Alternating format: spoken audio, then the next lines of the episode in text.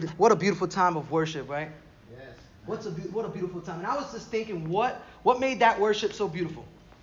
Um, and it, it's not because we're worshiping and we're people worshiping God um, who have everything in order. Um, it's not because our worship is beautiful because we're a bunch of people here who are beautiful in that, you know, we are living painless lives, struggle-free lives. Um, that's not what makes the worship beautiful. In fact, I was thinking that it's really the opposite of that. That in this room here today, I know, because um, you guys have been able to share with me and we share with each other, I know that in this room, there are people who are going through some deep, deep financial struggles. In this room, there are people who are going through some very painful family issues at home and in their, around their home. There's some people in this room who are going through some physical illnesses, uh, deep physical pain, emotional pain. There's some people in this room worshiping our King Jesus who are going through depression and anxiety and separation. I mean, I was thinking of that as we worship God. That is what makes it beautiful. It's that despite the beautiful, the mess here, God makes it a masterpiece when we gather together despite the pain and we worship God. Because our God is good despite any circumstance that we're going through. Amen. And so that, that is what makes it so beautiful, so glorious, so awesome, and so wonderful as we worship our King Jesus, because he is greater than all that stuff that we just, you know, that we're going through. Amen. He is greater. So that's what makes it so beautiful. And I was just thinking of that. And that's that's our stories in this room. These stories are very real. And I was thinking that's probably why Jonah connects with us so well. Right? We've been saying it kind of throughout the entire series. This is our final week, as you heard Tiffany mention, um, as we're going through the book of Jonah. Our final week. Um, but as we, we've been discussing, man, the book of Jonah is not just a story of Jonah, we've been saying it, but it's my story, and it is your story as well. I mean, it's a story that is written by God. See, Jonah's story is only Jonah's story because it is first God's story. And because this is true, Jonah's life and our lives do not exist without the story of God first. And that's why we, we constantly need to ask this question. We've been asking this question as we go through the book of Jonah. And I would, I would tell you, as you study God's word, wherever you're at in the book, that you ask this question God, where are you in the story? Where are you in the story? God, where are you in my story?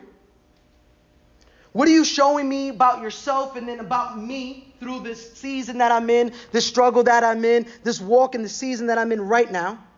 God, where are you? What is your story here? And so we're going to continue to look into the story of Jonah with two goals. God, what are you revealing about yourself? And then what are you revealing about us apart from you, apart from Christ, and with Christ? Is that good? All right, so those are our two goals today. And so I want to pray that the Holy Spirit will lead our time together today. And so I'm going to ask that you bow your heads where you're at and join me in prayer as we go into today's word. God, it is amazing to gather here, Lord, in your presence with family, Lord. God, thank you, Father, that we get to open up your word, Lord. We get to read the pages, the words on the, on the pages, God, and we get to learn and know more about who you are. God, thank you that you're that God who decides, who wishes, who desires to reveal himself to us. You're not a God that has hidden away, that has somehow created and walked away or turned their back, God. You are a God who reveals yourself to your children. And so, God, we come with expecting hearts that you would continue to reveal who you are, Lord, so that, God, we can look at you, we can look at our lives, and our lives can bow down to you and say, Father, help us. Father, help us to be more like you. Help us to, in the struggle of life, God, as we walk through our seasons, Lord, the highs and the lows, the deep, dark valleys and the mountaintops, God, that we would cry out, Father, where are you? Show us more about you, God. Let us learn from you. And let us enjoy that. And in turn, glorify you with our lives. And that's our prayer today, Father, as we go into this word today, Lord. May you be glorified, God. May we learn to enjoy you all the more the beauty of our God. I mean, we glorify your name with it. It's in Jesus' name we pray. Amen. Amen. Amen. All right, so um, Tiffany mentioned in your bulletins, you find you will find today's uh, notes. If you're a note taker here at Swerve Church, we love to make things a little bit simple. um, as best as we can. So we provide that for you. You can follow along with the notes. You can take the fill in the blanks with me if you wish. We're in chapter four of Jonah. We're going to go through, as you saw, that front page is 11 verses. So we're going through a lot. Um, and we've been trying to do it verse by verse. Today we might kind of go two verses at a time. If you guys are cool with that. All right, if you want me to go verse by verse, we'll do it. But anyway, today's message is titled this. I titled today's message, Grace Beyond Our Reach. When God's grace extends beyond me. When God's grace extends beyond me. That's the title of today's uh, message. And it's been said every week, and I said it earlier again Jonah's story is far more than a fish story right? It's the story of God's extravagant, persevering grace. It's the story of us running and God pursuing. That is the story of the entire Bible, right? That's our stories. We run and God pursues. It's Jonah's story. It's my story. It's your story. And we're going to see this today. We're going to see that there is no person, there is no circumstance in your life, there's no event that can take place that can ever stop the love of God. Let me say that again. There is no person, no event in your life, no struggle, no circumstance that can ever stop the love of God because nothing can change who God is.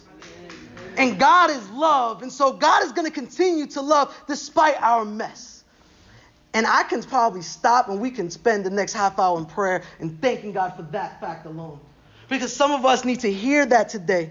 This is wonderful news for all of us, but maybe that one person here today, you're sitting here and you're saying, man, there is no way that God can love me. I am so unlovable to a good God. You don't know the mess in my life. I've messed up things way too bad for God to ever clean it up. Mm.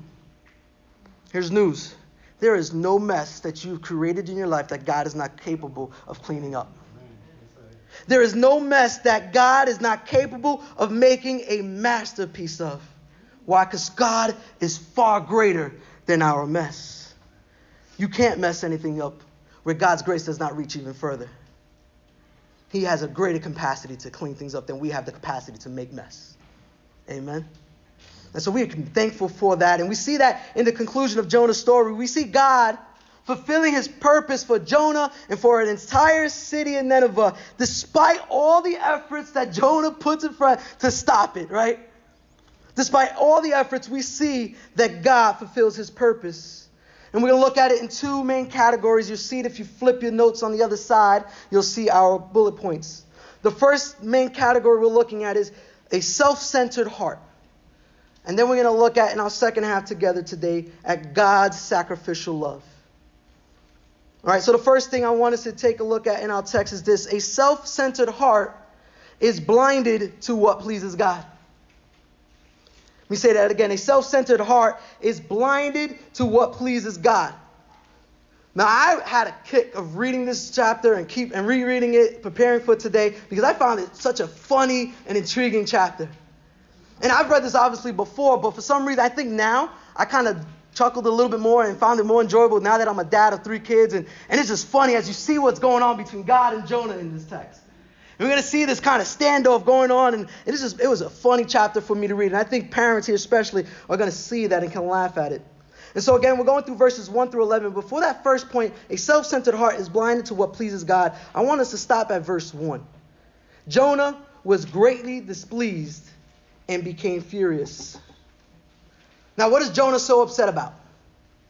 If you wasn't with us last week or you're not too familiar with the story of Jonah, I'm going to quickly, as quickly as I can, kind of recap everything, catch you up, all right? So Jonah is called by God to go to the city called Nineveh. It's a great city, but it's a cruel city. It's an enemy city of, of Jonah. And so Jonah is not with that. And he doesn't want to go to Nineveh. He's actually, actually going to go to the opposite side, as far from the will of God, that where God's calling him. He's going to get on a boat, and he does that.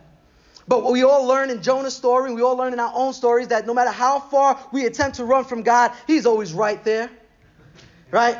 He's always right there. He's always in control of all things. And, and our hiding from God is sort of like my, my, my three year old son who wants to play hide and seek and he wants to hide behind a curtain and his toes are sticking out. It's kind of cute, but it's laughable. Like, where are you going? Uh, oh, where are you? Or like, you know, recently, yesterday, we, we were at the fall festival. They're giving out some glasses, and so he was kind of catching a fit in the car. And I said, "Hey, you put that glasses on, you're you're, you're, you're invisible." And he believed it. And so it's that, you know, it's just laughable. Like you're, we, can see you, we know where you're at. And it's that where, where Jonah is running and we run from God, but God is always there. And so God creates a storm, right? And, um, and he gets his attention through the storm. And eventually Jonah gets tossed from the boat, um, right? Because he wants to. And he gets tossed into the boat, into the sea. And God appoints a great fish, swallows up Jonah. Jonah is now in the belly of the fish for three days. And he's battling this deep, dark place, right? We talked about that. What do we do when that deep, dark place. And God calls, Jonah calls out to God, and God gives Jonah a second chance. He spit on land, and we talked about that. Even when we're in a deep, dark place, that we don't realize it, but there is movement taking place. And so Jonah, from the water, ends up on land. God was moving him all along, and so Jonah gets up, finally goes to the city of Nineveh, where he should have been in the first place, right? But we know how it is to be stubborn children. All right, Jonah's no different. We're no different. And so finally, Jonah ends up preaching God's message to the people of Nineveh. He warns them of the destruction that's going to take place because of their evil ways. And so then last week, we saw that the entire city repents, but they follow the leadership of their king. And so we talked about leadership last week and what does it mean to be a good leader. And chapter 10, chapter 3, verse 10 ends this way. God saw their actions, that they had turned from their evil ways. So God, what he did, you guys remember, God relented from the disaster that he had threatened them with, and he did not do it. And so that's where we stopped last week. And now we read verse 1 Jonah ain't happy. Jonah's not happy, and you're like, um, prophet, man of God, God just did something good. Yeah, well, listen, he's a man. All right? Unless we say man of God, but he's a man. And so Jonah is not happy with what he sees. Why? Because Jonah's heart is not in line with the heart of God here. He's actually really upset that God showed mercy to people, that God relented from destroying a people whose hearts were turned from their evil ways. And Jonah is not with that. All right, we see it in verse 1, say it together, that Jonah was what? He was greatly displeased. And then to let us know how angry he was, it goes on, and became furious. Like he was greatly displeased. Psalm 135, verse 6 says this that whatever the Lord pleases, he does. In other words, God was pleased and is pleased in all that he does. And so God was pleased in showing the Ninevites grace and sparing them from complete destruction. It pleased the God to do that. The question is shouldn't we always be pleased with what pleases God? But is that always the case when we're angry? The question we need to ask is man, am I angry about something that actually pleases the Lord? When our hearts are self centered, though, we are blinded to what pleases God. When our hearts are self centered, we are blinded by our anger to what God play, takes pleasure in. And Jonah was no different. Instead of rejoicing, he is angry about what pleases God. And so, the first point of a self centered heart is that you are blinded to what pleases God. Number two, a self centered heart fails to recognize that God's grace goes beyond ourselves. Jonah was really upset that God didn't do what he wanted to be done. His anger kept him blinded to see what pleased God. And then he prays. Some of you might giggle at that. He prays, right? After being so angry, he's praying. Right? But that's all good, right? We can we can be angry, but you know, the Lord in his grace and mercy, even there, leads Jonah to prayer. But here's his prayer. He prays this and he says, Please, Lord, isn't this what I thought while I was still in my own country? That's why I fled towards Tarshish in the first place. See, I knew that you are a gracious and compassionate God, slow to anger, abounding in, th- in faithful love, and one who relents from sin and disaster. And now, Lord, take my life from me, for it is better for me to die than to live. Then the Lord asked him, This is funny, is it right for you to be angry? See, Jonah says, I thought, I fled, I knew, a self centered heart fails to recognize that God's grace goes beyond ourselves. Jonah is all about what he has done. So much so that in this moment, he's failing to see that, that God has given him an opportunity to learn and know more about God himself. And that's our problem a lot of time. We forfeit the opportunities that God has placed in our lives to learn to grow in who he is because we're just so self centered and wanting to know more about me or what pleases me that we are failing to recognize an opportunity that God has put in front of us to learn about Him and who He really is. You might read that prayer and you might say, well, well hold on, Berrios, I don't really agree with that because you see, Jonah know, seems to know a lot about God. His theology seems to be good there, right? If you read that, his theology seems on point, and that's true. What Jonah says is good. Yes, God is good. God is gracious. He's a gracious and compassionate God. That's true. Check for Jonah. Got that one right. Right? He says, You're slow to anger, abounding in faithful love. Check? Yeah? Yeah, his heads shaking. Good. Check for Jonah. He seems to be having good theology. Seems to have good theology.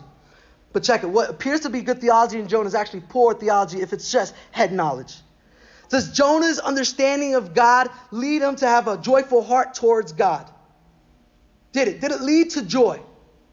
It doesn't. Swerve Church, I want us to hear this. I want us to hear this. Our theology is useless if it doesn't lead us to joyful praise and worship of the King. It's useless.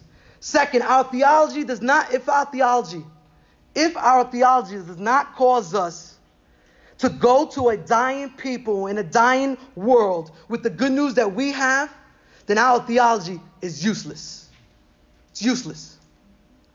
Church, let's let's get that, all right? If what we do here on a Sunday does not stir in us a desire to go out to a dying world, a dying people with the good news that we have, then your theology is useless. It's useless. We need to understand that God's grace goes beyond ourselves. But a self-centered heart fails to recognize that, right? Because a self-centered heart is all about what? Self. What what can I get out of this? Or what have I done? What do I want? And it becomes so easy when you're self centered to see the sins of other people and not your own sins. Especially when we say, well, they're not serving God, so it's very easy for me to see their sin. But we've forgotten that the very reason we're sitting here today is by the grace of God because we needed His grace. That's why we're sitting here and standing here and reading about Him and praising Him today. That our grace does not stop, though, with us here our grace goes beyond ourselves. It goes beyond the church walls. It goes beyond Swerve Church. And so a self centered heart is blinded to what pleases God. That's one. Two, a self centered heart fails to recognize that God's grace goes beyond ourselves. And number three in your notes, a self centered heart places self satisfaction over the care of others. And this is when I really felt the story got a lot got funny for me. So we're going to read again verses 5 and 6. It says Jonah left the city and he found a place east of it. He made himself a shelter there and he sat in its shade, shade to see what would happen to the city. And then the Lord God appointed a plant. It grew over Jonah to provide shade for his head, to rescue him from his trouble. And Jonah was greatly pleased with the plant. He was happy. This is when I, we begin to see like the standoff be, between God and Jonah. And it's foolish to think that we can ever win such a standoff with God, right? But that's what Jonah's getting himself into again. But it's not just Jonah's story. Remember, it is my story and it is your story. We too foolishly question God's ways. We too foolishly think that we know what's best, right?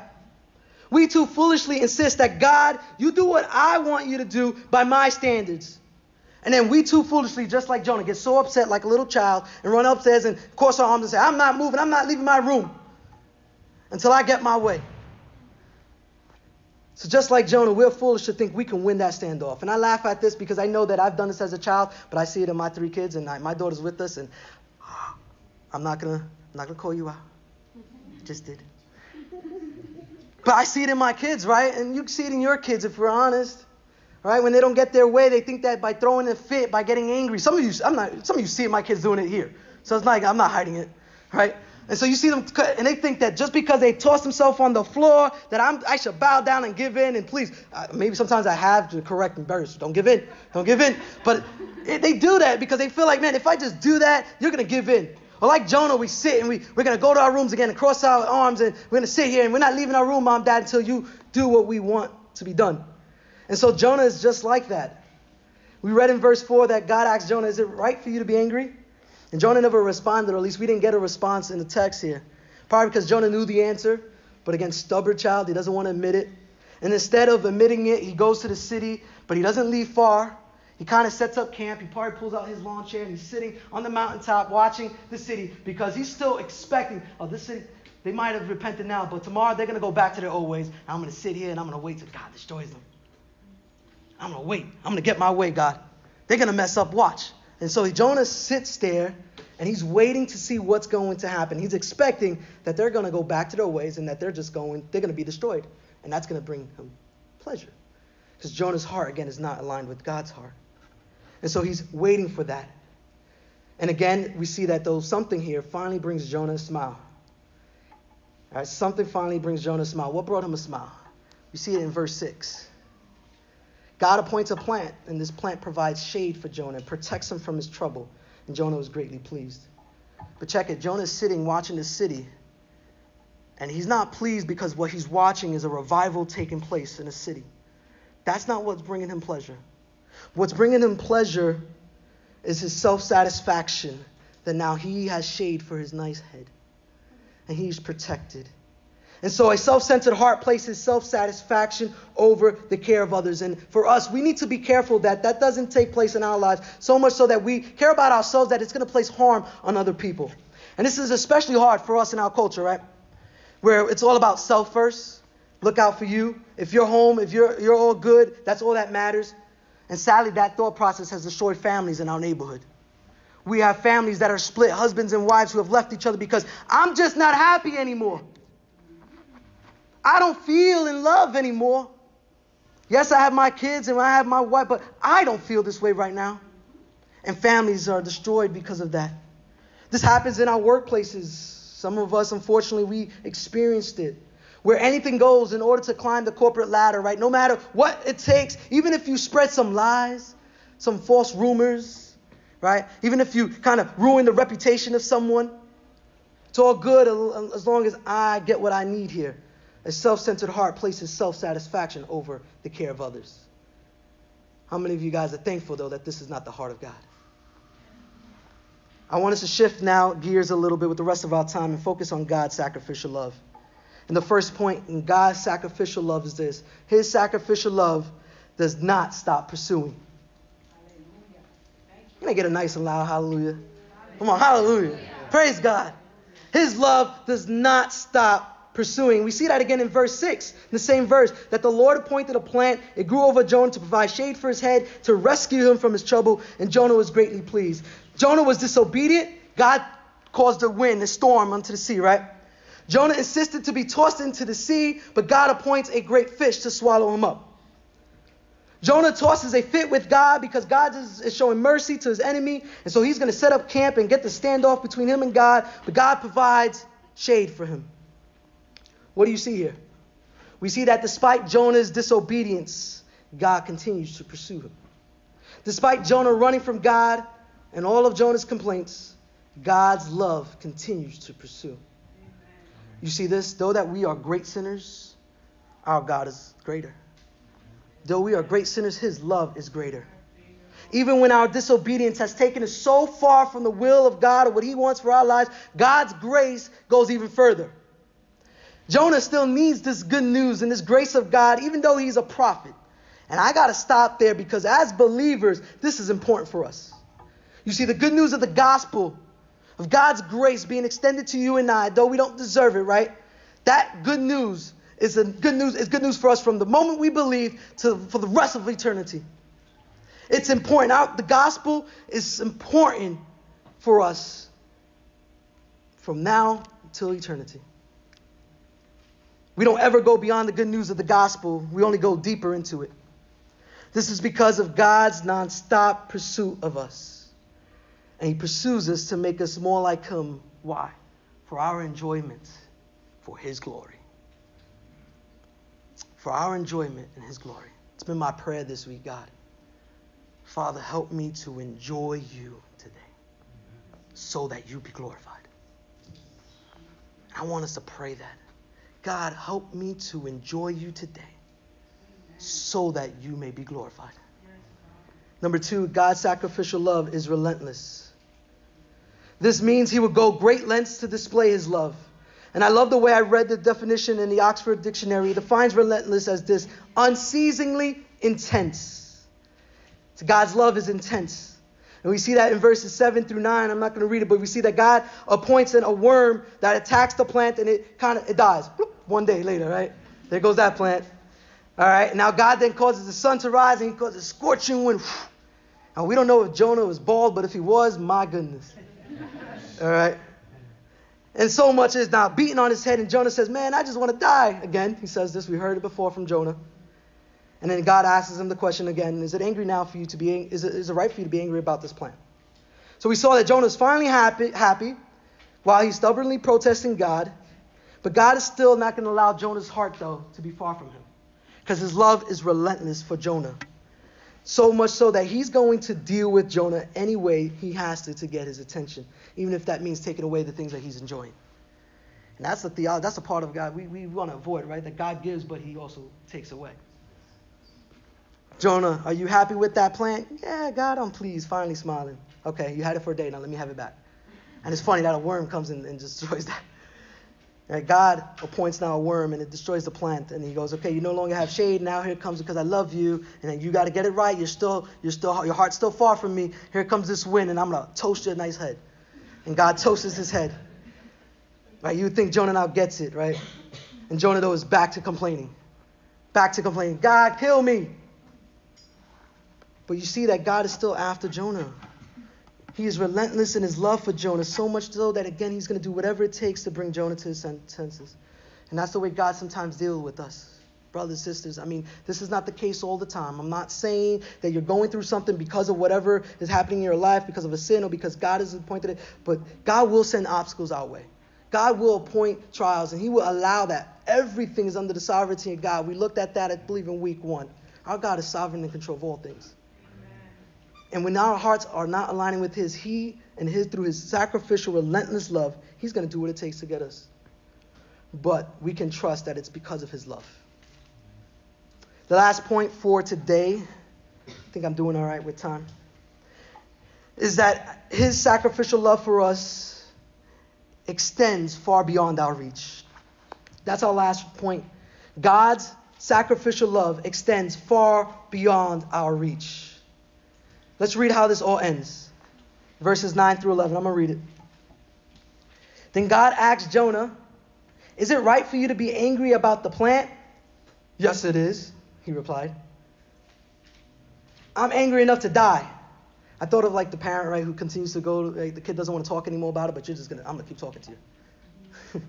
and I'm just keep going. You don't want to answer. I'm keep going. Jonah's, yes, I'm mad. Yes. Verse 10 So the Lord said, You cared about the plant which you did not labor over and did not grow. It appeared in the night and perished in the night. But may I not care about the great city of Nineveh, which has more than 120,000 people who cannot distinguish between their right and their left, as many, as well as many animals. Like the animals who? I love it. God is just like, he, he knows Jonah's being stubborn. He's just kind of get at him. Like the people, also the animals. Don't forget the animals, Jonah. And so Jonah is, is probably tired again of hearing that question, but God is continuing at him. Jonah answers by wishing to die, and then Jonah, God gives Jonah this amazing news. It's amazing for you and I. God doesn't only see a particular people group. His love isn't for a certain race, a certain culture, a certain status, but his love is so much greater. His love, in fact, extends far beyond these doors again, far beyond our reach. For God so loved the world that he gave his one and only Son, that whoever believes in him will not perish but have eternal life. Amen. Brothers, sisters, friends, listen, hear this. I want us to be a people that will freely extend the same grace that God has given us. God's challenge here to Jonah, and the challenge for us is this can we get as excited? Or perhaps can we get even more excited for others to receive the same grace which we've received? Again, can we get as excited or even more excited for others to receive the same grace which we've received? It's not an easy question if we're honest about it and we think about it. And so that's a question for the life groups discussion. And that's on there for us to discuss this week. Can you get excited? Do you get excited when others are blessed with the same blessings and the grace that you've been received? We need to ask ourselves that question. And as Jonah learned, the grace of God was something he could simply live with, cannot live without. We too cannot live without the grace of God. Ultimately, it's the grace of God that is demonstrated through God's ultimate act of love, where while he leaves his throne in heaven and ultimately lays down his life for you and for I. He lays his life down for the sins of the people before us, for my sins and for those after us. Jesus, though, is the greater Jonah. You guys have probably heard Danny say that before, I believe.